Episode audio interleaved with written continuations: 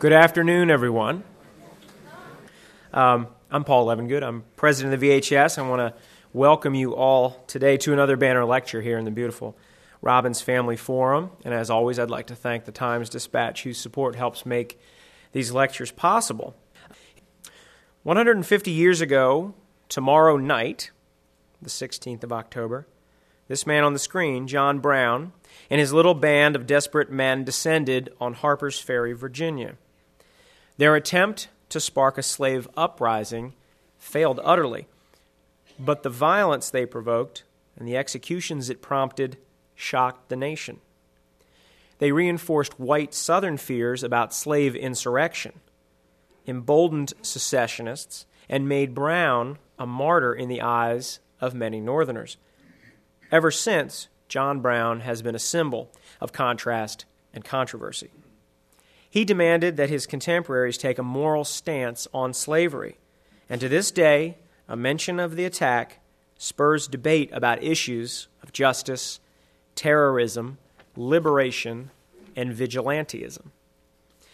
You'll learn more about these issues in the exhibition that just opened upstairs in our galleries the story of Brown's early life, his fervent religious beliefs, his turn to violence as an abolitionist in Kansas, and his Virginia raid and its aftermath. One of the co curators of that exhibition is our own Bill Rasmussen, who's the Lora Robins curator here at the VHS. He's co author of the companion books to, this, to book to this exhibition, which has just arrived hot off the presses and which we just gave away a copy of. Of course, Bill will be signing them in the museum shop after the lecture. Dr. Rasmussen graduated from Washington and Lee and earned his doctorate at the University of Delaware. He's no stranger to most of you, I think.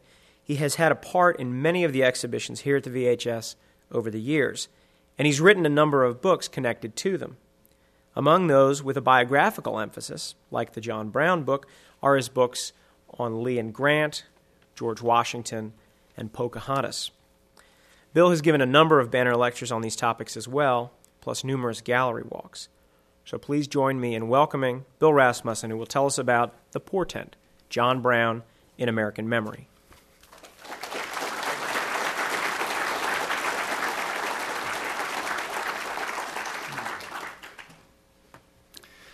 Um, thank you, Paul. As Paul just said, it was exactly 150 years ago that uh, to this to this day that, that this man that you're looking at, John Brown, and 21 of his followers gained armed possession of the federal arsenal at Harper's Ferry, which was then Virginia. Their intent was to confiscate rifles stored there, and with those rifles, initiate a massive slave insurrection that would spread throughout the South and eventually free all of the four million slaves in, in America. And seizure of a federal building would also sound a protest against the federal government for its tolerance of slavery. Americans at the time reacted to the raid as they still do today, with extreme uh, emotion and with diametrically opposed viewpoints. I'll give you six quotes now three on one side and three on the other. Nathaniel Hawthorne. John Brown was a blood-stained fanatic. Nobody was ever more justly hanged. His raid was a preposterous miscalculation of possibilities. Abraham Lincoln. John Brown's effort was peculiar. An enthusiast broods about the oppression of a people till he fancies himself commissioned by heaven to liberate them. He ventures the attempt which ends in little else than his own execution. Ulysses Grant. It was certainly the act of an insane man to attempt the invasion of the South and the overthrow of slavery with less than 20 men. In contrast, Henry David Thoreau, John Brown was like the best of those who stood at Bunker Hill, only he was firmer and higher principled. Ralph Waldo Emerson, John Brown's martyrdom will make the gallows as glorious as the cross. Victor Hugo, when we think of what Brown, this liberator, this fighter for Christ, attempted, and when we reflect that he is to be slaughtered by the American Republic, we recoil with horror. In 1941, a 24 year old black artist who was remarkably talented, named Jacob Lawrence, painted 22 scenes that are in our show that tell the story of John Brown. He titled this scene, John Brown, a man who had a fanatical belief that he was chosen by God to overthrow black slavery in America. He titled this one, For 40 years, John Brown ref- re- reflected on the hopeless and miserable condition of the slaves. So Lawrence tells us correctly that the raid into Virginia was conducted by a fanatic. Monomaniac was the term used then, a type of person like Captain Ahab in Moby Dick, who was obsessive. And Jacob Lawrence tells us that the raid was plotted by Brown for decades. In the late 1850s, John Brown found a place where he could make a strike against slavery Kansas. The territory of Kansas had become a skirmish ground where pro slavery and free state settlers battled to determine whether it would achieve statehood as one that allowed slavery or one that prohibited slavery. Brown traveled to Kansas in 1855 with the idea that the violence there could be escalated into so great a national disturbance that slavery would have to be abolished. In 1856, a group led by John Brown murdered in cold blood five pro slavery settlers at a place called Pottawatomie. And then they butchered the corpses with, with swords. Uh, this was nothing other than a terrorist act. Back in the East, John Brown fi- found financing, and his principal supporters kept their anonymity and so they came to be known as the Secret Six. Three were businessmen, two were ministers, five lived in or near Boston. Just as important, at least with respect to John Brown's reputation, were the poets Henry David Thoreau and Ralph Waldo Emerson, because their opinions were respected throughout the North. This is the title page from the first biography of John Brown, published in 1860 by a man named James Redpath, and it credits the prominent abolitionist Wendell Phillips along with Thoreau and Emerson. Jacob Lawrence tells us here to the, to the people he found worthy of trust, John Brown communicated his plan to invade Virginia. One was the black leader Frederick Douglass, who admired Brown but declined to become associated with a plan that was doomed to failure. Here's what happened at Harper's Ferry. This is a wood engraving from Harper's Weekly, published three weeks after the raid. The raid was one of the first events covered by the new Associated Press. Harper's and Frank Leslie's Illustrated magazine sent reporters and artists to the scene. The many wood engravings, like, like this one that I'm going to show you, are from those newspapers. It was Sunday evening, October 16th, 1859, and with a company of 21 men, five of whom were black, John Brown marched on Harper's Ferry. As Jacob Lawrence shows us, the federal arsenal was easily taken by surprise in the middle of the night. By morning, residents of the town and neighboring county responded to what they believed to be an attack by robbers. The townspeople and 12 neighboring militia units attacked the insurgents aggressively, killing 10 of them and forcing Brown and the last four of his men still standing to retreat into the fire engine house on the arsenal grounds. Five of his men escaped. President James Buchanan sent to the scene a contingent of U.S. Marines under the command of Robert E. Lee. They arrived Monday evening. At dawn on Tuesday, Lee sent Lieutenant Jeb Stuart forward under a flag of truce to attempt to negotiate a surrender. Stuart had served in Kansas. He recognized John Brown. To that point, his identity had been unknown. The surrender effort failed. Lee ordered the Marines to storm the engine house. One of the Marines was killed, two insurgents were killed. The episode lasted only a few minutes. Jeb Stuart took as a souvenir John Brown's Bowie knife, which is in the Virginia Historical Society collection. In the end, four citizens had been shot and killed by the insurgents. along with the one Marine. Several other citizens were severely wounded. Twelve of John Brown's 21 men were dead. Four more, plus Brown himself, would later be hanged. So a total of 22 people died at Harper's Ferry. Immediately, John Brown was questioned by a group of, indignant dignitaries led by Virginia's Governor Henry Wise. Wise is the fourth figure from the left. The third figure from the left is Robert E. Lee in civilian clothes. To their surprise, they were impressed by Brown's intelligence. They were astounded by his admission that his plan was to start a slave revolt and carry it throughout the whole South, and by his explanation that his Christian faith was what had motivated him to action. Southerners initially dismissed Brown as a madman, but then his papers and 200 rifles and 200 pistols and 950 pikes, spears, were discovered in the buildings from which he had staged the raid, including this farmhouse. The papers included letters from the Secret Six. Those letters and the quantity of weapons suggested that Northerners did, in fact, want to unleash a bloody slave insurrection. Some white Southerners attempted to laugh off the matter. Here, a slave refuses to participate because he has not finished seeding yet.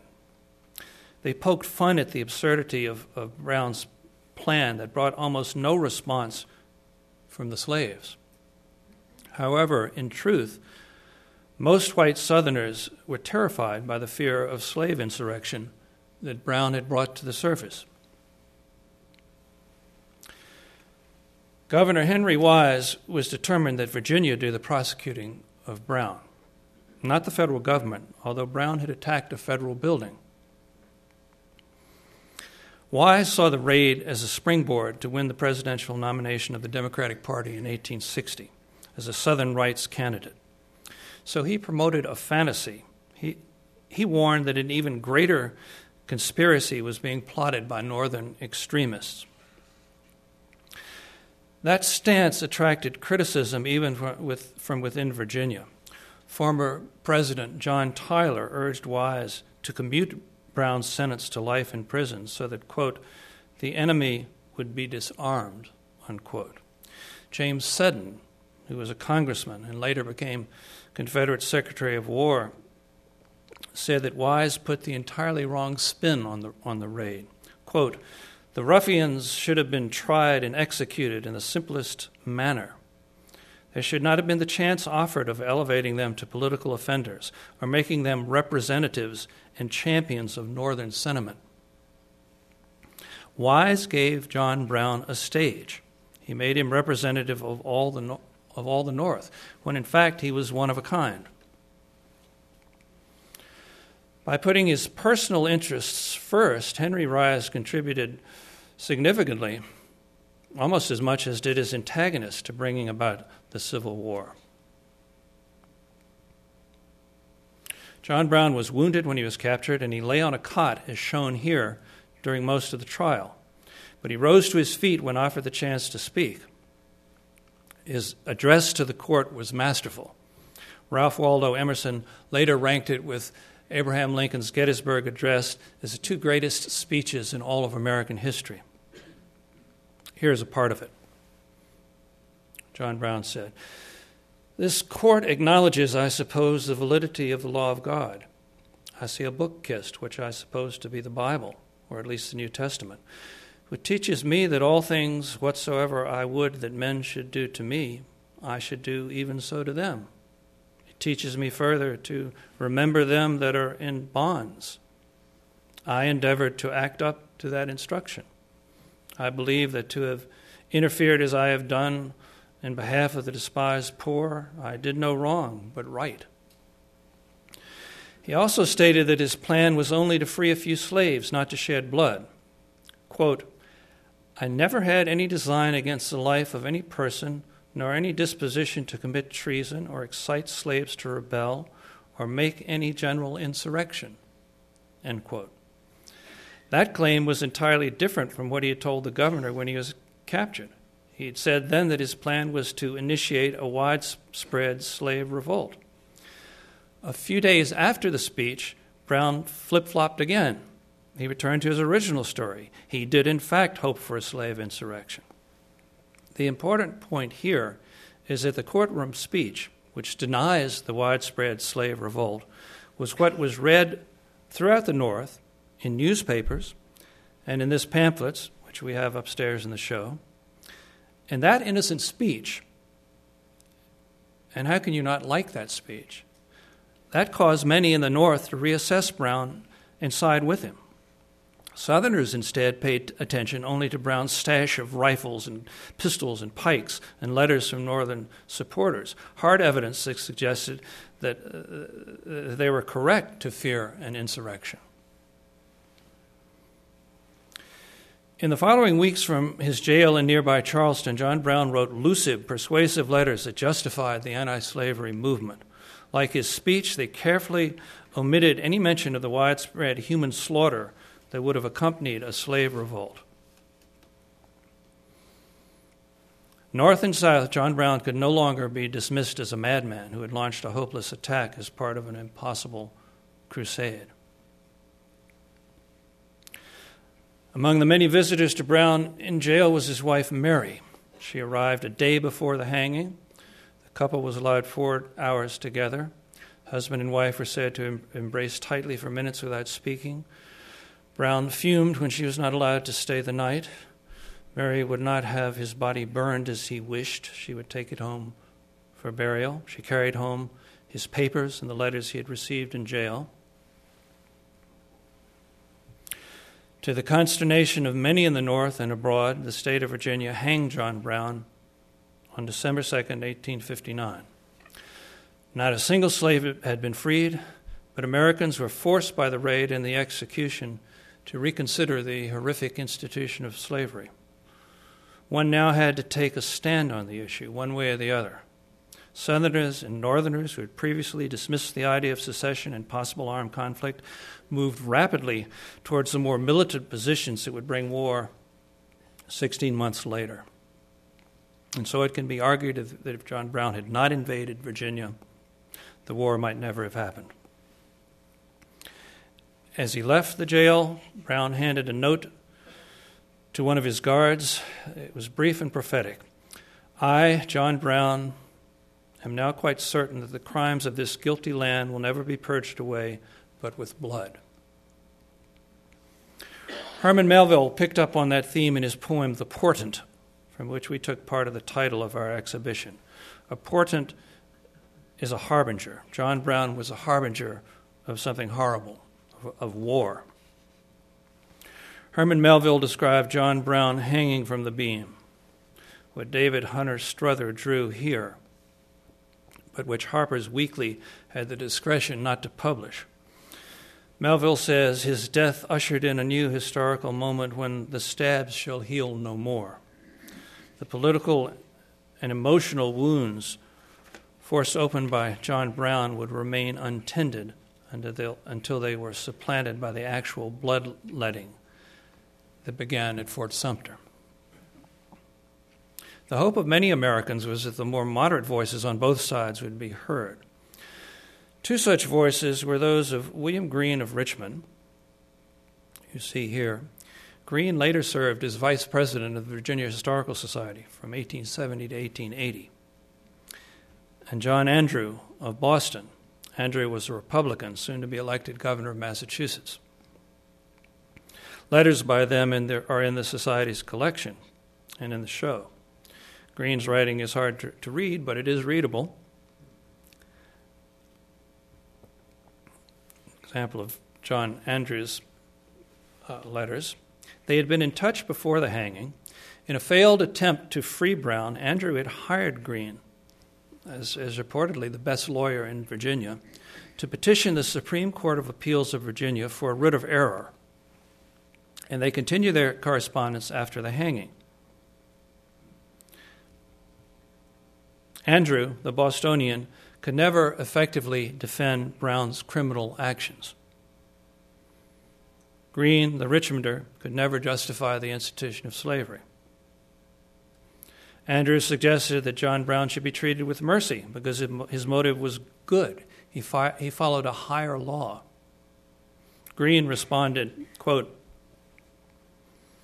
If this doctrine be not altogether unsound, it is a specimen of transcendentalism wholly beyond and above my, my comprehension. Should let you look at Green while I'm quoting him.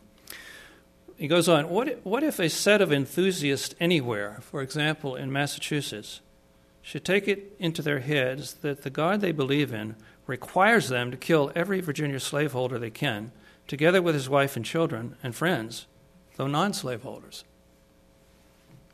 Greene was not real, realistic in debating slavery. He said that slavery was, quote, a subject so full of difficulty that it should be with modesty handled by those who have none but a theoretical knowledge respecting it. Andrew, in response, believed that, in quote, the substantial equality of men, and as to their fundamental rights, I include colored men in the citizenry of humanity, end quote. Let me try now to break down further the reaction in 1859 to John Brown's raid and execution by race and by region. African Americans, North and South, free and slave, of course appreciated John Brown, since his goal was to end slavery. Some blacks from the start, and to their credit, rejected Brown's use of violence. Most have consistently praised Brown to this, to this day. In contrast, most white Southerners denounced Brown as a lunatic and criminal, and during the past 150 years, that reputation has changed remarkably little with that segment of the population. Some Southerners who denounced Brown were extremists, like this man, the Virginian Edmund, Edmund Ruffin. These were the ones who brought on the Civil War. They concluded that abolitionists would do anything in support of their cause. John Brown was the proof. Edmund Ruffin wanted secession. He welcomed the raid. He managed to sneak into a militia unit at Harper's Ferry to witness the hanging, which he hoped would advance Southern unity. He encouraged the linking of, of Brown to the Republican Party, which he hoped would win the presidency in 1860 and thereby inevitably dissolve the Union. Other Southern whites, however, were even more moderate than William Greene. These were the people who, 16 months later, remained Unionist and rejected the idea of secession and rejected the Confederacy. Among the very moderate white Virginians was this man, John Minor Botts, former U.S. Congressman. He rejected the idea that the whole North and the Republican Party were supporters of John Brown's raid. Quote, that any respectable portion of my fellow countrymen had any knowledge of or had participated directly or indirectly in this hell born scheme of violence, I have not, I cannot, and I will not believe. And yet the effort has been made, and my blood runs cold, and I shudder when I say successfully made to a great extent to create the belief that a great and powerful party, the Republicans, knew and approved of and participated indirectly in the crime crimes and outrages perpetuated, and that they sympathize with the convicted felons. Great God, what an idea to have taken possession of the minds of men. End quote. Does anyone fear that a second invasion on a larger scale might follow such a miserable failure? Uh, Botts asked, with no need to answer his own question.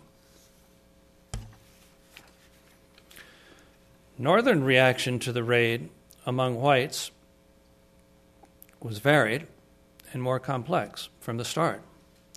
It's perhaps surprising for us uh, today to find out that many initially rejected Brown's violence and were disinterested in his goal. However, Henry David Thoreau, Ralph Waldo Emerson, and other important New England thinkers maintained a firm stand in his support. Like John Andrew, they had reached the conclusion that the responsibility to correct racial injustice trumped the use of force to achieve that goal. Thoreau delivered his plea for Captain John Brown two weeks after the raid. He said that, quote, a man has a perfect right to interfere by force with a slaveholder in order to rescue the slave, end quote. He called the raid, quote, the best news that America has ever heard. It has already quickened the feeble pulse of the North. Five days after Brown's courtroom speech, Emerson delivered a, lecture on courage. He said that John Brown was brave, he was on the side of right. And then he gave his memorable line that so enraged Southerners He is the new saint awaiting his martyrdom, who will make the gallows glorious like the cross. End quote. The positive image of Brown that was put forward by Emerson and Thoreau would perpetuate his memory and that of his cause for generations of Americans. Other poets praised Brown. Nathaniel Hawthorne, who I cited at the beginning, was actually the exception. The most famous poet in America, Henry Wadsworth Longfellow, entered in, in, his journal on the day that John Brown was hanged, quote, This will be a great day in our history, the date of a new revolution, quite as much needed as the old one, end quote. William Cullen Bryant was an important figure in American literary circles. His opinion was highly valued. He called the hang Brown, the hang John Brown, one of the quote martyrs and heroes of our country. The abolitionist John Greenleaf Whittier was perhaps the most widely read 19th century poet on the subject of John Brown. His poem, Brown of Osawatomie, was published less than three weeks after the execution. He used an image of Brown with slave children that captured the imagination of many Americans. He has John Brown saying in that poem, Let some poor slave mother, whom I have striven to free, with her children from the gallows stair, put up a prayer for me. This is a drawing by Victor Hugo. The Northern writers found a kindred spirit in Europe in Hugo, the great French poet, novelist, dramatist, who, who also opposed the hanging of John Brown. His objection was judged by many to be the verdict of the civilized world.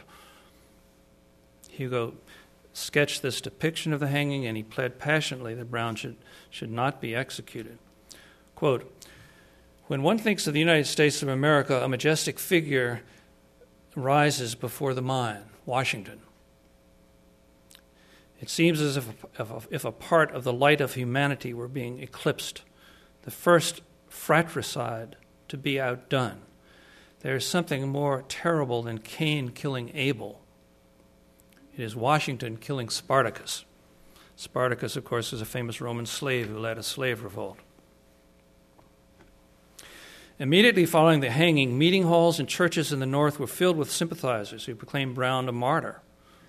It was not the number of these mourners that was significant, because there weren't that many of them, it was their visibility. One discourse presented in Chicago was by a prominent theologian to whom people paid attention, William W. Patton. He said he, he could not condone a slave revolt because, quote, it would, it would not benefit the slave who would be slaughtered by thousands, and it would be a hell on earth to the whites, end quote. However, he said no man had ever expressed nobler sentiments than Brown. He was a genuine Christian. Therefore, Patton concluded that Brown, quote, was not severely responsible, end quote, for what he did. The sympathizers, though vocal, paled in number when compared to Brown's northern detractors. Most Northerners rejected Brown as a lunatic and a criminal, just as white Southerners did. Even abolitionist leaders initially denounced Brown's violence as, as so great an affront to the slaveholders that it would only impede their, their mission. Many others in the North were, were content to tolerate slavery, believing it to be a problem for the white Southerners alone to resolve. Leaders of the new Republican Party, which had been founded largely to halt the expansion of slavery into the territories, never advocated abolishing slavery where it already existed. They attempted to distance themselves from John Brown. Many businessmen in the North were linked by trade to the cotton economy of the South. And so they were pro slavery. They rejected John Brown outright. To counter the pro Brown demonstrations, they organized massive rallies that they called union meetings, and that attracted uh, audiences numbering in the thousands. The gathering in Philadelphia, you see the pamphlet for that on the screen, drew more than 6,000 people. Cannons thundered, ships displayed their colors. One speaker, Edward King, dared to state, quote, We prefer the happiness of our race to that of any other race, end quote. Another speaker, Josiah Randall, ridiculed Brown's sympathizers. Quote, We have more convicts in the Eastern Penitentiary than abolitionists, end quote. The great union meeting in New York City was the largest ever held there. 6,000 people filled the Academy of Music. 15,000 more gathered outside. And a document of support was signed by, was signed by 20,000 citizens, one third of the registered voters. The, the meeting was a blatant celebration of the commercial ties between the city's cotton merchants and the slave economy of the South. Resolutions were passed. Quote, we regard the recent outrage at Harper's Ferry as a crime and we approve of the firmness by which the treason has been duly punished. End quote. Another resolution. Quote, the Constitution recognizes the institution of slavery and it is our duty to stand by that Constitution. End quote. Of all the remembrances that followed Brown's death, the farthest reaching was the song John Brown's Body, which proved to be the most popular lyric sung by soldiers of the Union Army. Here it's being sung in the streets of Charleston in 1865. John Brown's body lies a moldering in the grave. It differentiates between the impermanence of the body and his soul goes marching on, the, the eternal life of the soul. The latter must have been reassuring to young men marching toward what could be their death. The lyrics were written just before the war by members of a Massachusetts regiment, one of whom happened to be also named John Brown. He provided the inspiration. And then the song has that stirring refrain, Glory, Glory, Alleluia. The refrain was, was kept when the song was reinvented during the early years of the war to become the battle hymn of the Republic. Interestingly, it was written by Julia Ward Howe, who was wife of one of the members of the Secret, of the Secret Six, wife of Samuel Gridley Howe. A great deal has been said about John Brown during the past 150 years. I have, I have time to mention only a, a few highlights. Whittier's poem about a slave mother and her children at the gallows stair was based on a statement that Brown had written from jail. That statement became the basis for a myth about a slave child receiving a kiss from Brown. In 1884, Thomas Hovenden used that story to create this painting, which became the iconic image of Brown's martyrdom. It was widely, widely reproduced as a print. We have one of those up in this exhibition upstairs. For Brown's admirers, this image provided a much needed antidote to the unlikable persona of John Brown the terrorist, a persona that he had earned in both Kansas and Virginia. Brown's standing in American memory rose considerably in 1928 when Stephen Vincent Benet published a Pulitzer Prize winning poem, John Brown's Body. Benet asks a question that still resonates today Was John Brown a hero or a criminal? How, we how do we decide whether his goal trumped his criminality. Benet writes No one can say that the trial was not fair. The trial was fair, painfully fair by every rule of law, and that it was made not the slightest difference. The law is our yardstick, and it measures well, or well enough when there are yards to measure. Measure a wave with it, measure a fire. You can weigh John Brown's body well enough, but how and in what balance weigh John Brown? The popularity of Benet's poem revived interest in Brown among painters. So in 1937 to 39, John Stuart Curry was invited to return to his native Kansas to paint a dozen murals for the Topeka Capitol. This image is the best of them, titled Tragic Prelude, meaning tragic prelude to the Civil War. Curry was forced to abandon this project when groups complained that he chose to illustrate Kansans at their worst. He modeled his dynamic figure of John Brown on Michelangelo's sculpture of Moses, whom Brown admired as someone chosen, like himself, to enact God's will.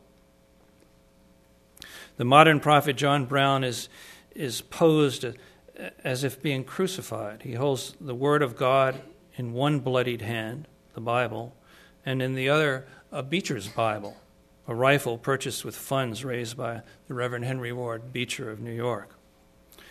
Free State and pro slavery forces carry American and Confederate flags.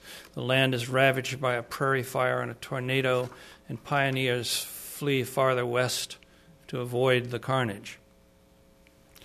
To, Curry, John Brown was a fanatic whom many Kansas, Kansas historians blamed for causing the bloodshed and desolation that had ravaged their state.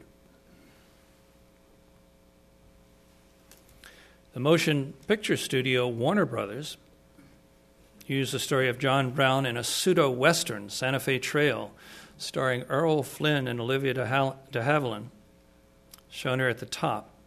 Flynn played Jeb Stuart. On the right, midway down, is Ronald Reagan as George Custer. At the bottom left is Raymond, Bar- uh, Raymond Massey as John Brown. This became one of the top grossing films of 1940. The movie had little to do with the Santa Fe Trail, other than it was an escape, or route, route out of uh, Kansas. The inaccuracies are many. Jeb Stuart and George Custer were not classmates at West Point and best of friends. Jefferson Davis did not order Robert E. Lee to Harper's Ferry, and Jeb Stuart did not lead a cavalry charge against a fort at Harper's Ferry held by John Brown. However, the film did outline to a national audience the mission of Brown to end slavery, though it re- recorded the prevailing white view in 1940 that Brown was a troublemaker. So vicious is the characterization that Brown's granddaughter brought a suit for slander that won her an out of court settlement of $8,000. It was in the next year, 1941, that Jacob Lawrence painted his 22 scenes of the legend of John Brown. This one is entitled after John Brown's capture, he was put on trial for his life at, at Charlestown, Virginia. A year later, Horace Pippin, another black artist, painted scenes from the life of John Brown, including this one. Pippin conveys the quiet solemnity of the moment as Brown goes to his hanging. In actuality, no spectators were present, but the scene somehow, seems somehow very real. One can imagine the sound of the horses' hooves and wagon wheels. We're led by the artist to consider the significance of Brown's sacrifice. This photograph, titled The Story of Harper's Ferry, was taken in 1904. If you're at the back and can't see it, he's holding up a book that clearly has, has a picture of John Brown on the front of it. Throughout the 20th century, the apologists for John Brown have, have churned out images and biographies, while his detractors have, have, been, have not been very active. It hadn't mattered. Uh, opinions haven't changed much. Americans seem to remain as divided over John Brown today as they did in 1859. Mention of the name John Brown still brings powerful feelings to the surface. His violent attack against slavery inspires debate about a number of issues, but liberation, justice, vigilantism, terrorism? Do individuals have the right to carry out violent acts based on conscience? conscience? Just because a cause is just? Does society have the right to protect itself by any means? If John Brown believed that he would succeed in what he saw as his God directed assault on slavery, does the precedent of his attempt give anyone so inspired the freedom to pursue whatever course seems appropriate? If he believed he would fail, but in the process would make a powerful statement, is John Brown so different from the bombers of today from Oklahoma City to Iraq who attempt to galvanize public opinion and in that way bring about political and social change? Do fanatical individuals ever have the right to put the lives of others at risk? Which John Brown should we remember? The crusader for abolition or the bloodthirsty terrorist? Can we separate them? Is it possible to list Brown among the great pantheon of American heroes? Or do we still recoil from the image of men being hacked to pieces in Kansas, or his attack on an American military installation, an action that can be described by no other term than treason? And so we have the problem of interpreting John Brown. As Stephen Vincent Benet said, how do we weigh John Brown? So, on that note, let me open this subject to you for questions about the facts and discussion.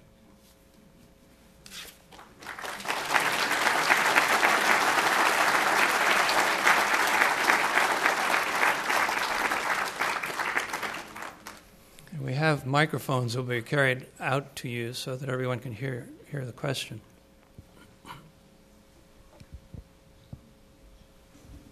Was any legal action taken after the Kansas affair? Um, nothing happened. Uh, John Brown was, was able to um, escape, and, and, and of course, legal action should have been taken, but I can add the perspective that this murder was one uh, incident of many. And in fact, the other side committed more atrocities of this sort than, than, than the anti slavery group that John Brown led, committed. Um, and so uh, Kansas was a pretty wild place. It was a territory, and there wasn't much justice and, and law and order, and so nothing, was, no, no criminal action was taken. The question was, what were the charges brought against John Brown at the actual trial? There were three of them. He was charged with murder, with inciting slaves to revolt, and with, with treason. And uh, William Green was very clever in his, in his he a, he's a brilliant lawyer, and he's very clever in his, his appeal to the Supreme Court of Virginia, in which he said, um, Well, you charged him for murder, but you didn't specify exactly who you murdered. And you charged him with inciting slaves to revolt, but you didn't mention any specific slaves that he incited to revolt and you charge him with treason, and according to the law of Virginia, you can't commit treason unless you're a citizen of Virginia, and he wasn't a citizen of Virginia. So the court agreed with that and threw that one out. Uh, and then he also said, you, and, you, and you, you charged him as committing these crimes with, with the men who, who, who he led, but you tried him by himself, which you shouldn't have done. And then you also tried him on all three of these counts together, and treason is not pardonable by the governor. And so you should you should have tr- tr- you should have tried him separately for treason, so that he could have appealed to the governor on the other two points. But everyone, I think, knew what the result of the appeal was going to be before it happened. But it's fascinating. It's interesting what it tells us about William Green and what he came up with. Green, by the way, thought Brown was, was a lunatic and a criminal and, and, and despised him, but he felt his responsibility as a lawyer was to give the best effort that he could. Did John Brown have a band of men at the time of the murder of Elijah Price Lovejoy by anti-slavery? Um, the references to the murder of Eliza Lovejoy, who was a um, an anti-slavery activist, um, and I believe that was before Brown was in Kansas. Most of the men that Brown took with him to Virginia, he had he had he had rounded up uh, in Kansas, and they followed him there from Kansas. Um, he had been leading some groups of, of, of free black men in, um, in New York State at about the time of the Lovejoy incident. So it's possible that he might have had some followers there. With the um, thousands of slaves that were working in Jefferson County s- surrounding Harper's Ferry, I don't understand. Um, was it a failure in his communication that he couldn't rally right. them behind him, or was it fear on their part? Um, it, it, was both of those things. That's a very good question. You know, why none of them came forward? Actually, two of them came forward. One was killed. One was put in prison. He died soon afterwards. So uh, technically, you say he did free two people for a few hours. Um, the, the communication was, was always a problem. There was no way for, for the word to be sent out in advance that this was going to happen because there would be uh, some slaves who would not have anything to do with it and had strong enough ties with the the people who owned them, that they weren't going to let a, a, um, an insurrection take place. In fact, Abraham Lincoln later said that in one of his speeches that, you know, Southerners, you don't have anything to worry about. There's nothing like this could ever happen again. One thing, because John Brown was one of a kind, there'll never be anybody like him. And also because there are too many faithful slaves who just aren't going to let it happen. Um, and, um, and of course, they, they were, uh, were frightened. It was a total surprise to them when people came in the middle of the night and um, and, and attempted to round them up.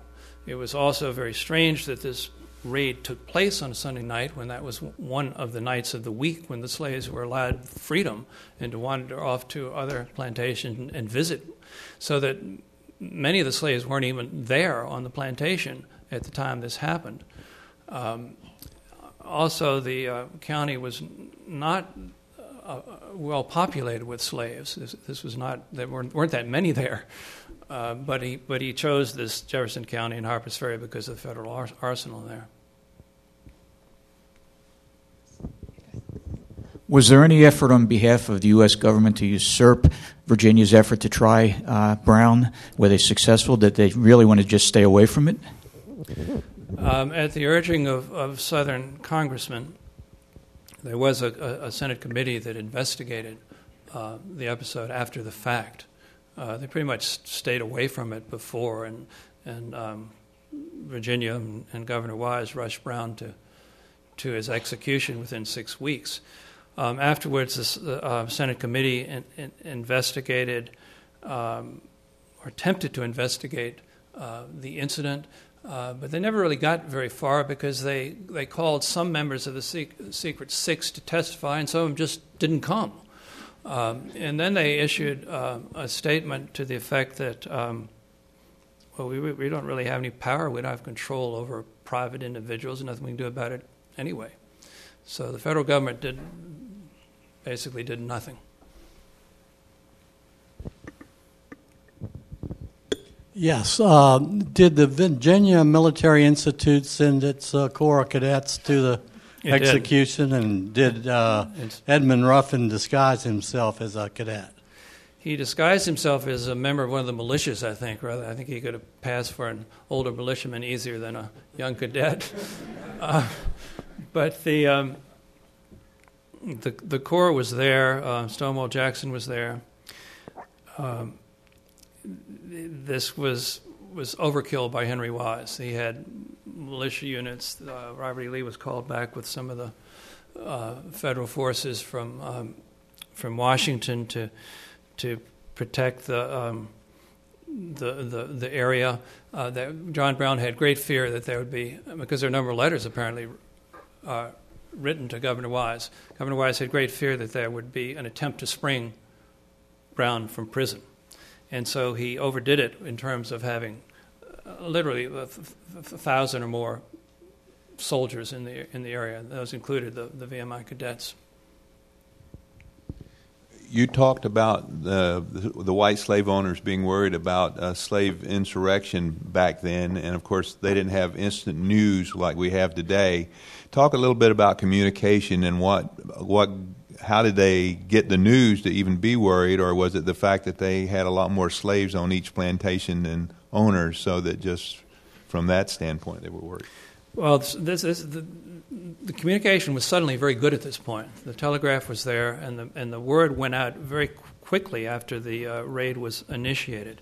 And as I mentioned, the, the two two newspapers in particular, Harper's Weekly and Frank Leslie's Illustrated Magazine, did extensive coverage, as I showed you a number of the images from them, and they were uh, accompanied with, with long articles uh, about the um, about the events. So people heard heard about it in, in that way, and the newspapers were, were full of um, all the local newspapers were full of information about it also. And the reason this was such a touchy subject was because there had been slave revolts elsewhere. The most famous one, one in Haiti, in which which uh, hundreds, thousands of people were were killed, and and there were often references made to the rebellion in Haiti, and that this was going to be this could have been another incident incident of that. And then of course there was Nat Turner's uh, revolt in Virginia in the 1830s. Um, a lot of similarities between Nat Turner and John Brown. They both considered themselves chosen by God to do what they did, and so on. People remember that Gabriel Prosser's um, attempt. These things were on people's minds, and um, and and and John Brown uh, brought that fear to the surface. Well, I thank you very much.